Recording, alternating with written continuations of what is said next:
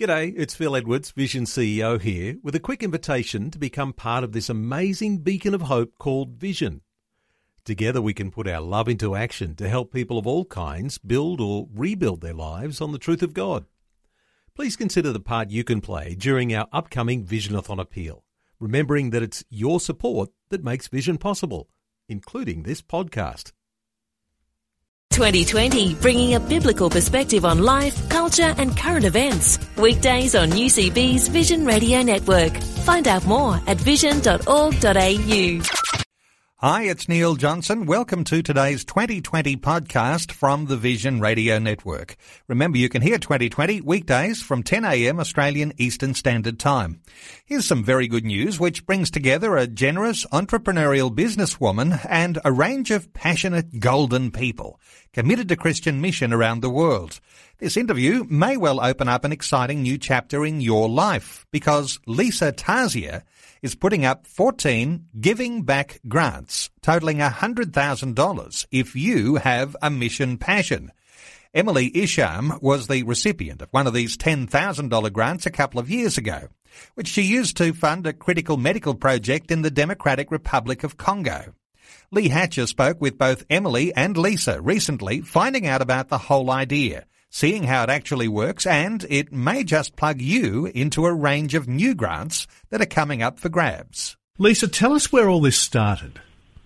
Well, Mission Travel is a Christian travel agency. I've been in travel most of my adult life, um, but I became a Christian about 13 years ago after the birth of my first child.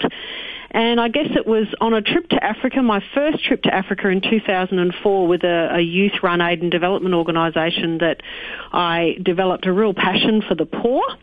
And I came home and spent a lot of time praying and crying and doing all sorts of meditating about what God wanted me to do. Wow. And He made it very clear to me that, you know, I was a travel agent and that I was to use those highly practical skills for His purpose.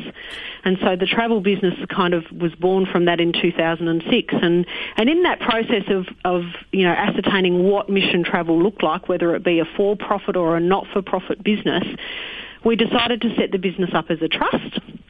And, and that would enable us to do exactly what we're doing now. That uh, when it got to a point where we could raise a, a substantial amount of money, uh, that we would give it away as part of our uh, part of our values. To most people, setting up a small business that would be unthinkable. It's a very risky thing to do. Yes, I guess so, but I think we just trusted that God would provide. You know, I have, you know, certainly many friends that say you could pay off your house yes. with that money. Um, but I just, I guess God just put it on my heart that uh, if we were going to go down the, the for-profit uh, path, I'm a, I'm a highly motivated kind of person, and I like to be able to look at something and say, yes, there's a, there's been a success here. Um, but uh, as a result of choosing to do it that way, there was also this very strong conviction to give away. Uh, you know, a, a substantial proportion of the money that we would make. Was there one thing or one moment in Africa that kind of dissolved you into those tears that made you really reassess your whole life? Absolutely. I was walking along the beach in Durban.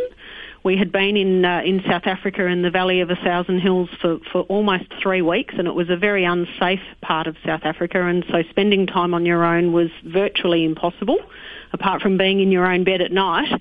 And I was very grateful for this walk along a, a fairly safe uh, beach in a in a middle class uh, suburb of Durban, and I was walking along with my iPod in my ears and just weeping and, and reflecting on all the things that I had seen, you know, the ravaging effects of HIV and AIDS and, uh, and, and poverty in general, and really crying out to God to say, I'm going to go home, I'm going back to my comfortable life, you know, what do you want me to do?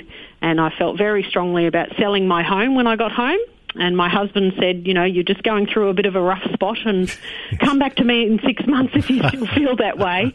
And six months later to the day, I, I said to him, it's been six months, I want to sell the house. And, wow. you know, there were many decisions that were made as a result of that trip um, that, that has led to this, I guess, in, in, in a funny way. Take us through the range of grants that have been handed out so far, Lisa. So far, well, we've only done this twice. This is the second time that we've done it. Uh, 2010 uh, was the first year that we did it, of which Emily was a, a recipient. We basically have categorised the grants into experiences, scholarships, and cash. So our overseas experiences, we are offering uh, a trip to the Holy Land, whether it be Israel or uh, Greece and Turkey or somewhere that's biblically significant, preferably for the pastor of a church or a, a theology lecturer, someone that can share that experience with others we have the opportunity for people to visit their sponsor child, uh, something I've also done personally, where you visit it, you, are visiting someone that you may have been writing to for a number of years and developed a relationship, and it really nurtures that relationship and takes it to a, a much deeper and more significant level, and it changes the way in which you communicate with that child for many, many years to come. Uh, with my passion for Africa, we have an opportunity for someone to volunteer in Africa for up to a month. And we're also trying to uh, get in with young people uh, that are, you know, coming out of school and again asking God what it is that they want to do with their future. And so we have a $5,000 gap year grant for anyone that's completed year 12 this year or last year. And then we also have a $5,000 travel grant where uh, we found in 2010 a lot of people have existing relationships and projects that they are already actively involved in and they need money for an airfare to get them somewhere. Um, and so we've created that new grant so that the cash grants that we're offering are used more significantly for the benefit of others in, in communities and in ministries. Amazing opportunities. Now, as you said, one of these grants was awarded to Emily, who has quite a backstory with her case, fired up her mission passion. Emily, first of all, tell us some of your background, how you came to view the Congo. Sure. I was very fortunate to be raised in the Congo when it was called Zaire. My parents were missionaries from uh, 1986 with Church Missionary Society, so I started growing up in Congo from about the age of one and a half and um, a lot of my close childhood friendships were formed with Congolese children. Um, and I left at the age of 12, so a significant part of my childhood was spent there. And it was during um, the time of the Rwandan genocide. So we lived right on the border in a, in a town called Bukavu, right on the border with Rwanda. And so I saw a lot of things and experienced a lot of things that, I mean, not to the extent of, of children living there, but I certainly saw a lot more than the average Australian child would and that gave me my um, desire and my passion to study medicine. And we were able to leave when I was 12. We had to evacuate at the time. It was quite dangerous because a lot, a lot of the war and the instability had moved across to Congo. I was very fortunate along with my family to be able to leave that situation at the time. So for you, as happened with Lisa, Africa really got under your skin. Can you describe to us Give us a form of words which describes why that happens, how that happens. It's like Lisa said, I suppose for some people, it's experiencing stuff over in another continent like Africa mm. that really points out the unfairness of life and really highlights how blessed we are to be in a stable country that doesn't persecute Christians and that um, has a government that provides for people who are homeless or who don't have enough yes, there is a lot of suffering in Australia, but the suffering over in Africa is almost unjustifiable in this day and age.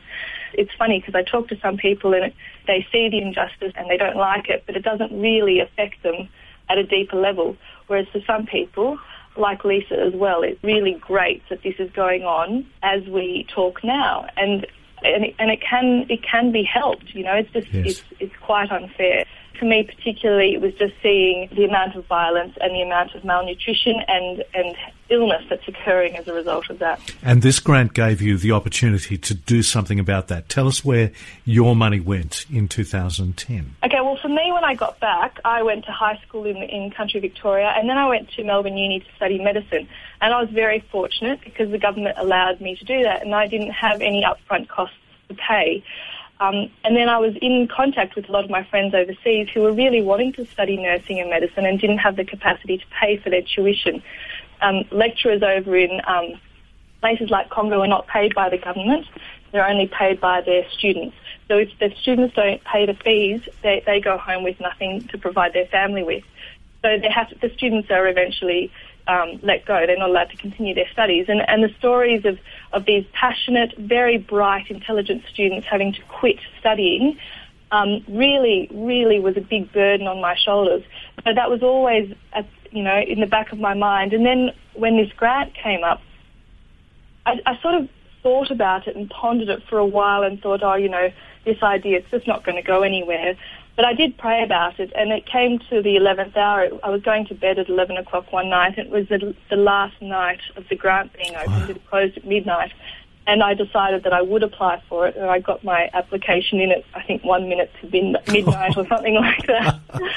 um, and and I can only say that God was, God's hand was very much in it. Um, it was by the grace of God that I won that I won the grant for this project, and He obviously wanted it to happen and wanted it to go ahead because there have been a lot of hurdles in the meantime, and yet it's still it's still going and um, going on. Well done. It strikes me in our economies of scale how far money like this goes. Say mm. forty-two dollars a month to fund a doctor's university fees. Yes, that's right. Well, I mean, if you look at the thousands of dollars we have to pay, pay here, and, and to bring a Congolese student here to study, it would cost a lot more, and they would be trained in a very different style of medicine, and they wouldn't necessarily be equipped to serve their own country.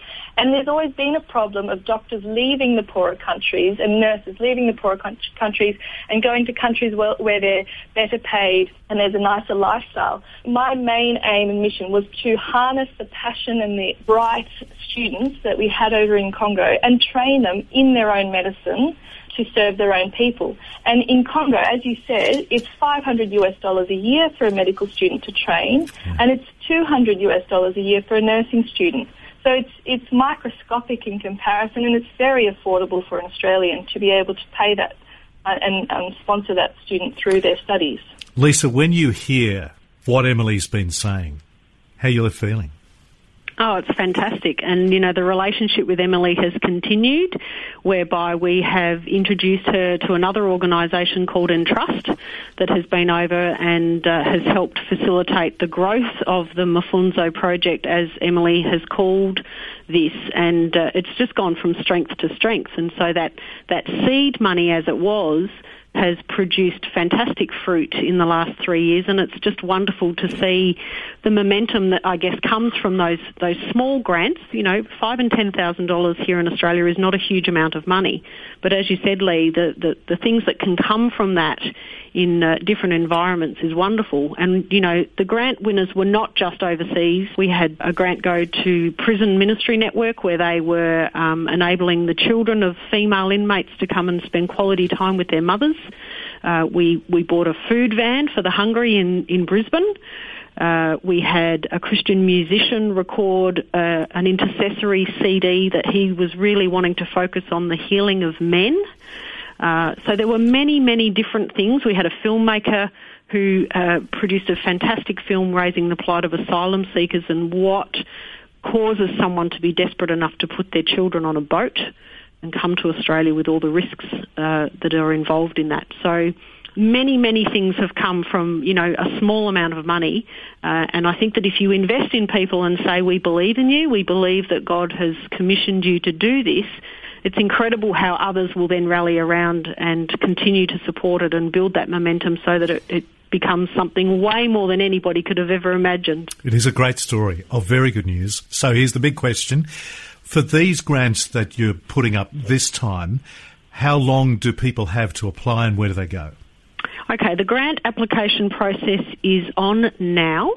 We will be closing it on Friday, the 25th of October, so there's a little bit of time. It's an online application on the Mission Travel website, so they need to go to missiontravel.com.au and follow the prompts to the giving back $100,000. I'm sure that'll be fairly easy for anybody to find. There are a, a series of questions that we will be asking for different grant categories, and of course, we have given people the opportunity to be able to save the document. You know, Emily's story is quite funny in that, you know, she, she left it literally until the last hour. Um, but uh, you will have the ability to save the application and then go off and ponder or pray or, you know, there will be practical things like we will be asking people if we're going to give you $10,000, what's your budget? How Fair are enough, you going yes. to spend that money? Yeah. Is it a sustainable program? Is it something that will benefit other people other than yourself? And so, uh, you know, a little bit of thought will need to go into it. So, uh, yes, there's a, there's a little bit more time until the 25th of October. Lisa and Emily, thank you so much indeed for joining us. Thank you, You're Lee. welcome. Thanks for having me. Like what you've just heard? There's more great podcasts, or you can listen to us live at vision.org.au. And remember, Vision is listener supported. Your donation of any amount will help us continue connecting faith to life. Learn more or donate today at vision.org.au.